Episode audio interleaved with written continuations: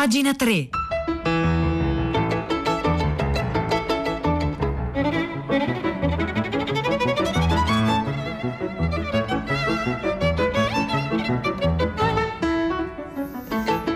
Sono le 9 e un minuto, buongiorno da Vittorio Giacopini, benvenuti all'ascolto di Pagina 3, la cultura nei giornali, sul web, nelle riviste. Oggi parliamo di che cosa significa essere italiani ma con un colore di pelle poco italiano, cioè eh, neri. Di eh, queste tematiche si sta parlando in vari modi. Uno degli argomenti eh, è quello che è stato citato anche nella rassegna stampa di prima pagina eh, da Marianna Aprile, il caso di Amanda Gorman, la eh, poetessa che appunto ha recitato una sua poesia all'inaugurazione di Joe Biden, in questo caso ne avevamo già parlato qualche giorno fa a pagina 3 che la sua casa editrice vuole un traduttore nero e attivista per la poetessa e quindi c'è stato questo problema, è saltata la traduzione in Olanda, adesso quella in Catalogna c'è una complessa vicenda che, da quel lato può essere vista come all'interno di una serie di eccessi, estremizzazioni, però rimane un po' questo problema. E noi lo affrontiamo invece da una prospettiva insolita, non tanto eh, dibattuta, quella italiana appunto, eh, a partire da un articolo, da un'intervista che Silvia Schirinzi per la eh, rivista, il, eh, rivista, Studio ha realizzato con Nadisha Uyangoda, che è una giornalista italiana di però origini srilankesi che tempo fa aveva scritto un articolo, l'unica persona nera nella stanza, ora questo, eh, questo articolo è stato sviluppato, è diventato un saggio che è stato pubblicato proprio in questi giorni per la casa editrice 66 and Second, appunto in cui la uh, Uyan Goda racconta queste sue esperienze personali, appunto a partire da un capitolo in cui dice per quanto io sia nera, abbia la pelle di una che viene dallo Sri Lanka, sono un'italiana vera e eh, cerca di raccontare appunto che cosa è significato essere appunto crescere da italiana però con una pelle diversa. Fino a qualche anno fa, forse un decennio, dice, c'era ancora una netta distinzione tra italiani del nord e italiani del sud. Per lungo tempo i meridionali non sono stati considerati italiani veri, ma italiani africani. Eppure la sensazione è che nel nostro paese ci sia sempre qualcuno qualcuno che è più straniero di te. Quando la Lega è diventata un partito nazionale, anche molti meridionali si sono riconosciuti in qualche modo nelle istanze di quel partito e sono diventati a loro volta italiani. Gli stranieri sono sempre stati il capro espiatorio di tutti i mali, basta pensare agli albanesi, agli europei del resto, agli nordafricani, agli indiani, ai pakistani e in ultimo alle persone che vengono dalla Africa subsahariana. Credo che in Italia il colore della pelle, i tratti somatici marchino ancora la differenza tra un noi o un voi, tra un cittadino italiano vero e uno straniero. E questo si riflette anche nelle modalità di acquisizione della cittadinanza, il fatto che venga trasmessa per sangue, lo ius sanguinis appunto, aumenta ancora di più l'idea che essere italiano siano solo le persone bianche, autoctone o quelle che hanno nonni e bisnonni italiani e bianchi. Anche per questo è più facile riconoscere come italiano un argentino che ha un trisavolo di origine italiana e non un bambino nero nato e cresciuto qui. Sono cose che si sanno ma che devono essere appunto sottolinea- sottolineate e Uyan Goda appunto cerca di riflettere su questi tempi anche a partire dalla sua esperienza personale, per me è stato qualcosa di abbastanza naturale, probabilmente per via dell'ambiente in cui sono cresciuta, un ambiente politicizzato e molto attivo dal punto di vista sociale. Io, racconta, non ho mai militato in associazioni di seconde generazioni o di attivisti, ma ho sempre cercato di usare la mia voce il più possibile. Forse farlo all'interno di un'associazione ti dà un po' più di protezione o magari ti espone ancora di più, non saprei dirlo, so però che è qualcosa di cui è molto difficile eh, parlare è qualcosa di molto difficile anche da fare, parlare, occuparsi ogni giorno di questioni razziali è psicologicamente pesante. A me l'argomento interessa moltissimo, sono felice di affrontarlo, ma dice giustamente la Uyan Goda, ci sono dei ragazzi di seconda generazione o appartenenti a una minoranza etnica che si trovano costretti ad affrontare l'argomento perché è quello che la gente ci si aspetta da loro e non è affatto semplice. Insomma, tu puoi essere ragazzino italiano con la pelle nera e non aver voglia di passare tutta la tua vita a giustificare il fatto che la tua pelle non è quella non identica uguale a quella dei tuoi eh, appunto compagni di classe, compagni di scuola, insomma bisogna anche essere liberi rispetto alla propria eh, identità. Il problema è che su tutte queste tematiche in Italia c'è un ritardo, non c'è un ritardo soltanto eh, culturale, antropologico, diciamo, c'è una diffidenza quel discorso su appunto cosa intuitivamente riconosciamo come italiano vero, ma c'è anche un ritardo dal punto di vista dell'accademia, delle scienze, degli studi, insomma gli studi così, per così dire neocoloniali in Italia non hanno mai avuto grande eh, spazio a differenza di quanto è accaduto in altri paesi, penso alla Gran Bretagna, alla, alla Francia e questo diciamo contribuisce a creare una sorta di mancanza di parole su queste eh, tematiche. Dice la uh, Uyangoda, in parte anche normale nel nostro paese non abbiamo lo sviluppo multi, multiculturale che possono vantare paesi appunto come gli Stati Uniti e la Gran Bretagna, ma i tempi sono più che maturi perché anche in Italia ci sia una discussione sul linguaggio più inclusivo. Per quanto riguarda la questione razziale, la maggior parte dei termini viene dall'inglese, io stessa utilizzo quelli. Il problema è che con la traduzione in italiano si traduce anche la realtà, che è quella anglofona e non quella italiana, e questo crea tutta una serie di problemi. Quando parliamo di persone nere, ad esempio, in Italia non si sa bene a chi ci si riferisce. Nel Nibro dico che sono neri anche i cinesi, gli albanesi, i rumeni e lo dico con un po' di provocazione perché altrimenti si rischia l'appiattimento culturale, rimane il problema di non sapere come definire tutte queste persone. Quando parliamo di razzismo parliamo soprattutto di afrodiscendenti, cioè di neri e neri in Italia è uguale a black in inglese. Mancano perciò delle parole che siano solo italiane che si riferiscono alla realtà italiana e che non vengono tradotte da un altro contesto, che solitamente appunto è quello americano. Recentemente, dice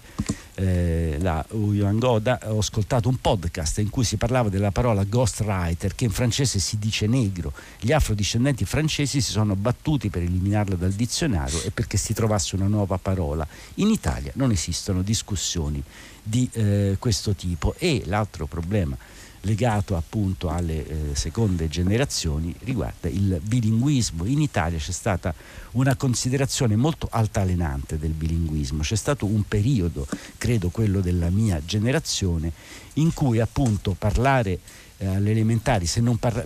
all'elementare non parlavi la tua lingua d'origine, punto e basta, non bisognava farlo perché parlare l'italiano significava subito integrarsi o meglio assimilarsi, avere un vantaggio immediato. Forse oggi c'è una considerazione maggiore del multilinguismo e si incoraggiano i bambini a mantenere entrambe le lingue, anche se dipende da dove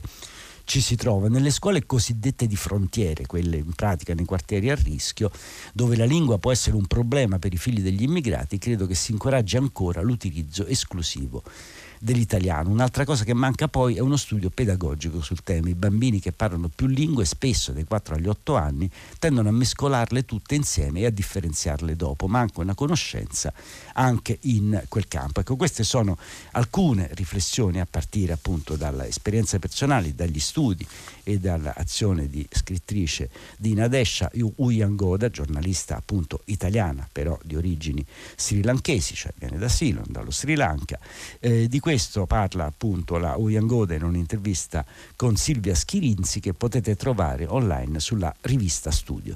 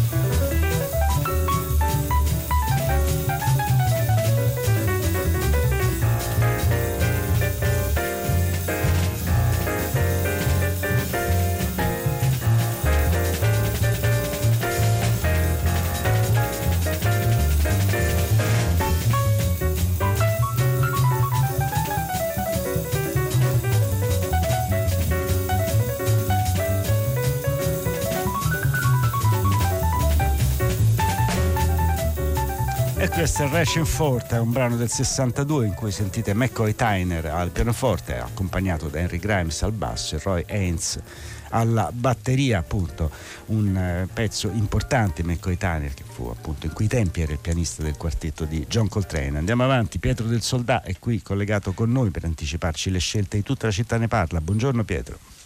Ci sono Vittorio, ciao, buongiorno a te, ascoltatrici e ascoltatori di pagina 3. Come era prevedibile, sono i vaccini oggi a farla da padrone anche a filo diretto di prima pagina e ne parleremo anche noi eh, su due fronti. Uno è quello che abbiamo già sollevato ieri e su questo tema vi sono diversi articoli sui giornali di oggi. Ancora l'ottica, la prospettiva globale, l'accesso ai vaccini dei paesi più poveri, una questione che come abbiamo preso dalla puntata di ieri di tutta la città ne parla riguarda tutti in realtà, perché l'uscita della pandemia o è del mondo intero oppure oppure è semplicemente ingannevole. Eh, c'è stata la bocciatura, anche se non definitiva, sì, dei paesi ricchi al WTO rispetto alla liberalizzazione dei brevetti temporanea. E poi l'altro tema che non possiamo ignorare, la paura intorno a questi lotti di AstraZeneca, tutto da chiarire, questi casi di decessi registrati, non ci sono dati scientifici che ci consentono di dire qualcosa di definitivo, però noi chiediamo aiuto a delle persone di riferimento per chiarirci anche su questo fronte, la fiducia che dobbiamo avere nelle istituzioni in chi controlla l'accesso ai dati. Dalle 10 in diretta, Vittorio, a te la parola. Benissimo, grazie, grazie a Pietro del Soldà, vi ricordo il numero di telefono 335 56 34 296 e noi andiamo avanti con veloci segnalazioni dalle pagine culturali dei giornali, delle riviste che potete trovare oggi in edicola o sul web. E intanto parliamo di un giornale un po' anomalo, un giornale di strada, sono quei giornali che vengono venduti dalle persone, spesso senza fissa dimora, quelli che una volta si chiamavano barboni, che li comprano a prezzo di costo e poi si tengono la differenza di quello che riescono a a vendere uno dei più mm, importanti storici giornali di strada, si chiama Fuori Binario, venne fondato nel 1994 e adesso è stato completamente rinnovato ed è un'operazione non solo di giornalismo e anche diciamo di denuncia e di inchiesta, ma anche appunto un tentativo concreto di combattere un fenomeno che è sempre più diffuso nella nostra società, ovvero le crescenti disuguaglianze. Detto questo, passiamo ad avvenire dove nel supplemento culturale del venerdì Agora Alessandro Zaccuri si occupa di una serie di pubblicazioni che trattano il tema del virus, dei vaccini, della pandemia, ma dal punto di vista della letteratura e Zaccuri cita l'antologia di Sigmund Ginsberg appunto in cui si cerca di mettere insieme tutto quello che è stato scritto sul tema delle pestilenze e nota Zaccuri però si parla molto di pestilenze e molto poco di vaccini a proposito del tema su cui torneremo presto con la città. E le, allora Zaccuri cita anche un altro paio di libri quello di Maria Teresa Gaveri dedicato a Lady Montagu e alla sua scoperta dei vaccini appunto delle pratiche vaccinali e un altro di Valentina Valentina Sordoni che parla di Monaldo Leopardi, il, reazionarissimo padre di Leopardi, che però era invece molto interessato alla pratica dei vaccini. E si parla anche di un singolare poemetto, Globangolo fu il virus accipiglioso, che appunto ha pubblicato un poemetto in versi sulla pandemia Angelo Pasquini, che viene pubblicato da Luca Sossella. Andiamo avanti con il Corriere della Sera, dove si torna a parlare di Dylan Thomas con Franco Cordelli, mentre sul fatto fatto si torna su un tema che abbiamo affrontato questa settimana, i videogiochi, perché appunto esce sta uscendo adesso un videogioco che si chiama Shakespeare Shockdown ed è il primo videogioco ispirato a Romeo e Giulietta. In questo articolo il fatto tratta dei rapporti, delle parentele inaspettate, eh, sorprendenti appunto che ci possono essere tra videogiochi e letteratura. In Francia molti lavoratori dello spettacolo stanno occupando i teatri, protestando per la situazione con cui, il modo in cui viene gestita l'emergenza pandemica dal punto di vista dei lavoratori della cultura sulla rivista online Teatro e Critica trovate una interessante intervista agli occupanti di uno dei più celebri teatri francesi, eh, l'Odeon. Infine vi segnalo dal tascabile un articolo che riguarda Rossella Panarese, la nostra la voce di Radio 3, la nostra amica scomparsa la settimana scorsa. Appunto questo è un omaggio che gli viene rivolto da Il Tascabile in cui si racconta anche con ironia, anche con allegria di Rossella eh, Panarese. E poi eh, vi segnalo da Left una serie di articoli sulla Comune di Parigi, di Comune di Parigi torneremo a parlare nella settimana prossima a eh, Radio 3, quindi insomma gli appuntamenti li lasciamo alla prossima settimana, ci sarà il 18 Wiki Radio dedicato appunto al comune di Parigi e eh, per eh, finire, no, ne abbiamo già accennato la polemica sulla traduzione di Amanda Gorman, ne parlano Repubblica, in particolare la stampa che ha intervistato il traduttore catalano, traduttore di Shakespeare, traduttore di grandi autori inglesi, che però è stato, il cui profilo è stato giudicato inadeguato dalla casa editrice della Gorman. Ecco, queste sono alcune segnalazioni dalle pagine culturali dei giornali e delle riviste di oggi, venerdì 12 marzo.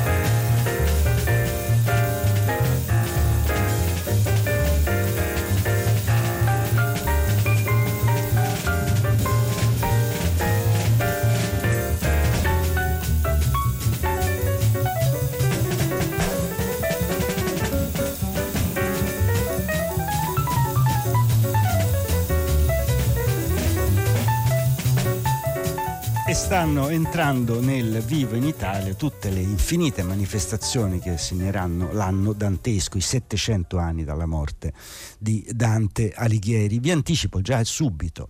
che il prossimo 25 marzo per il Dante di, di Radio 3 l'intero pomeriggio di Fahrenheit sarà la figura, dedicata alla figura di Dante Alighieri e che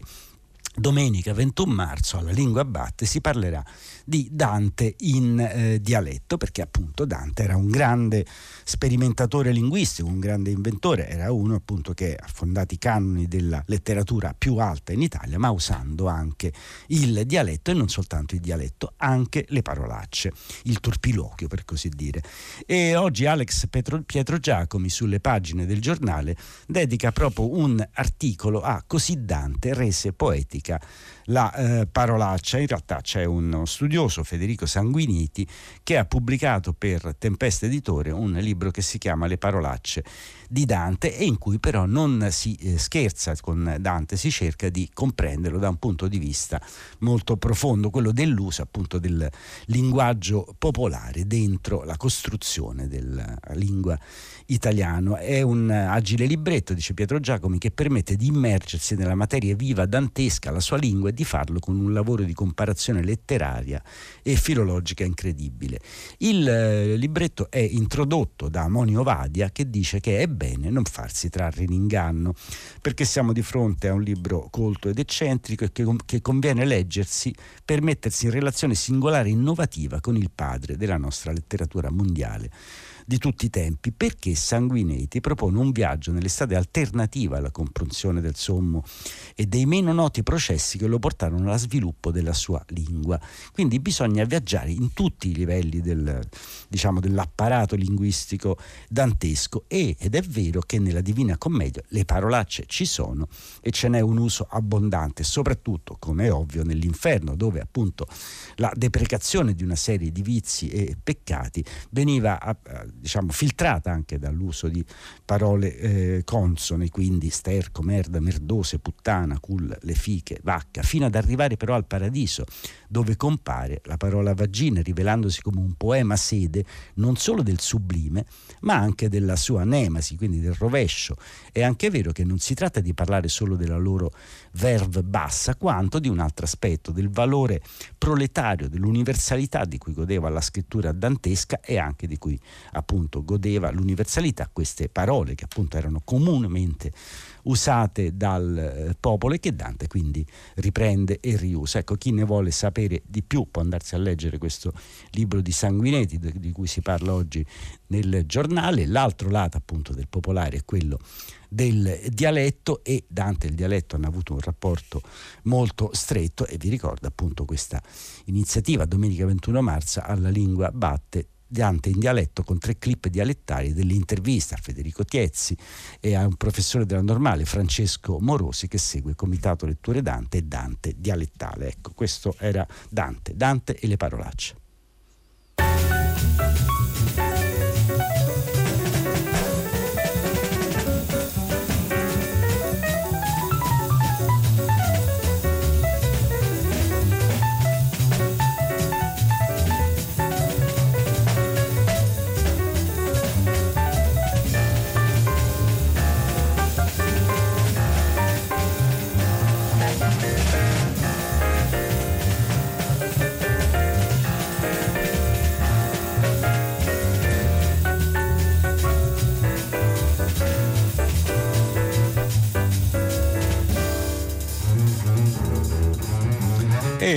L'arte appunto si nasconde un po' ovunque, si può nascondere nell'uso che fa Dante delle parolacce o si può nascondere, se così vogliamo dire, anche nelle mura delle, sui muri delle città, quando appunto i writer hanno cominciato a eh, fare quella che secondo alcuni è solo un'opera di imbrattamento e secondo altri invece è un tentativo, come dire, di agire artisticamente dentro il contesto urbano. Di questi temi, di arti urbane e di quando i graffiti erano un underground, non erano la moda scioccherella che sta diventando a volte adesso, beh, parla Monia Cappuccini Cappuccini sulle pagine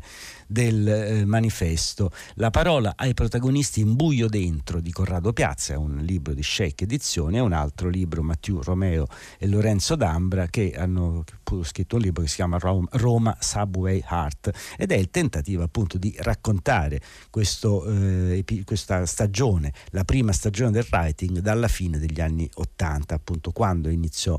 tutta questa eh, vicenda. A partire per esempio nel caso, eh, il primo libro si occupa in particolare di Milano, il secondo parla più di Roma. Roma in quanto a writing la città eterna non è stata seconda a nessuno con un primato imbattuto negli anni 90 di capitale europea, con la metropolitana più devastata che farebbe trasalire oggi sostenitori del decoro e i retaker vari, Roma Sabo e Art Copre un'arte di 18 anni con centinaia di foto a colori e una lista infinita di writer, testi solo in inglese. Ogni particella di aerosol spruzzata all'interno del grande raccordo anulare tra il 92 e il 2020 non è sfuggita al setaccio di questi due eh, curato- curatori che a loro volta sono appunto dei protagonisti della scena writer romana e parla soprattutto di alcune eh, la Roma Lido, cioè una ferrovia che porta al eh, mare, appunto, le cui, cui, carrozze sono state sistematicamente eh, dipinte, e anche la linea B di eh, Magliano, la, la, seconda linea della metropolitana, che, che, venivano letteralmente prese d'assalto dai writer. Quindi questo è un tentativo di raccontare la storia di una città a partire da queste operazioni, da queste operazioni artistiche ma anche militanti, perché così dire. Le, poi, sempre nella stessa pagina del manifesto, vi segnalo un altro articolo di Luca Benvenga che sempre si occupa di un grande artista eh, di strada, di un writer blu. Eh, Fabiola Naldi ha pubblicato appunto un saggio su questa persona, che, su questo personaggio, il più, uno dei più noti eh, muralisti eh, italiani, che però è uno di quelli che per primi si sono ribellati alla mercificazione della street art e anche alla sua trasformazione in moda. Eh, Blue aveva realizzato una serie di importantissimi murales nel quartiere berlinese di Kreuzberg a Berlino e appunto e anche a Bologna a un certo punto ha, questi murales sono stati cancellati, ma non è stata per decisione delle autorità, è stato lo stesso Blu che a un certo punto ha capito che bisognava dare una svolta, in qualche modo tirarsi fuori da quello che stava diventando una voga, una moda e appunto questo viene raccontata, la sua esperienza, anche la sua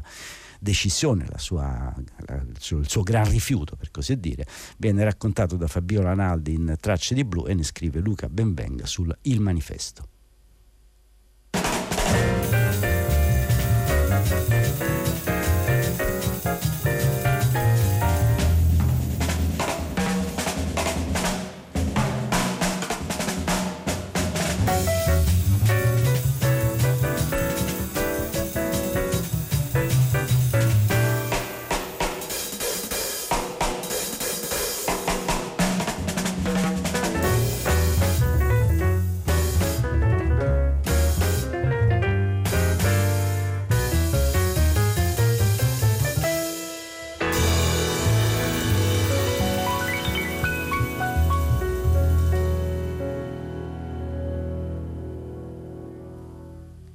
E questo era McCoy Tyner, Rich Fort era McCoy Tyner al pianoforte con Harry Grimes al basso e Roy Haynes alla uh, batteria e chiudiamo parlando ancora di musica ma di un altro modo di ascoltare la musica, un modo che non c'è più familiare ma che insomma per chi eh, è un po' in là con gli anni, neanche troppissimo, insomma ha ancora molto senso, le audiocassette, quando la playlist si chiamava cassetta. Di questo tema scrive Chiara Di Clemente sulle pagine culturali del resto del Carlino e il motivo eh, per scrivere di questa tematica deriva da un... Eh, da un fatto, dal decesso. Due giorni fa, a 94 anni, di Lou Ottens, un ingegnere che inventò l'audio cassetta e racconta la Chiara di Clemente non soltanto diciamo di questo oggetto in sé, la musicassetta, questo nastro che, che potevi incidere direttamente dalla radio, dal tuo, insomma tu potevi incidere... Eh, su, su, questa audiocassetta tutte le musiche che volevi e dice queste canzoni venivano scelte e registrate come lettere d'amore, i sogni di generazioni di adolescenti tra plastica e nastri che si ingarbugliavano, sì, perché l'altro fenomeno tipico delle audiocassette è che a volte il nastro si bloccava e dovevi star lì a cercare di rimetterlo a posto. Quello che racconta la di Clemente era un certo modo di comporre playlist che poi venivano regalate tu per il tuo bello o per la tua bella, registravi tutte le canzoni che ti piacevano di più e poi andavi da lui o barra lei e gli dicevi t'ho fatto una cassetta, frase che preludeva all'ascolto e al tentativo di sbrogliare questo nastro che come, come sempre si eh, impicciava. Per quelli di una certa età, scrive la di Clemente, generazione X o anche un po' boomer, la musica che raccontava i primi frammenti di sé in uscita dal guscio di timidezza in cerca d'amore era appunto quella registrata sulle musicassette. E l'altro giorno è morto a 94 anni il signore che le inventò negli anni 60, l'olandese Lou Ottens, un genio dell'ingegneria, della tecnologia, quando la tecnologia si traduceva in cose che prolungano il noi, è il confine che traccia Massimo Mann Mantellini, uno dei maggiori esperti italiani di internet, nel suo saggio dell'anno scorso, 10 splendidi oggetti morti, laddove racconta del paesaggio dei caldi vinili, del, del passaggio dai caldi vinili al CD, tra l'altro un passaggio che in parte adesso sta eh, avvenendo il senso contrario perché sta tornando di moda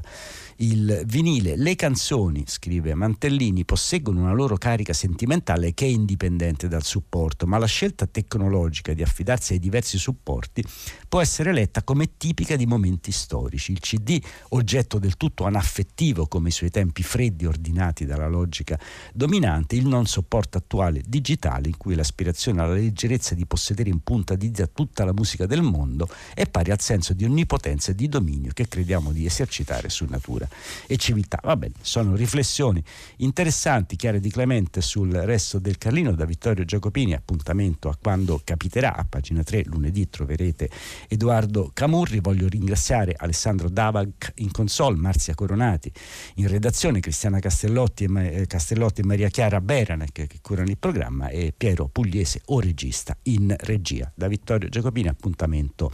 direi tra qualche settimana, tra qualche mese. Ciao.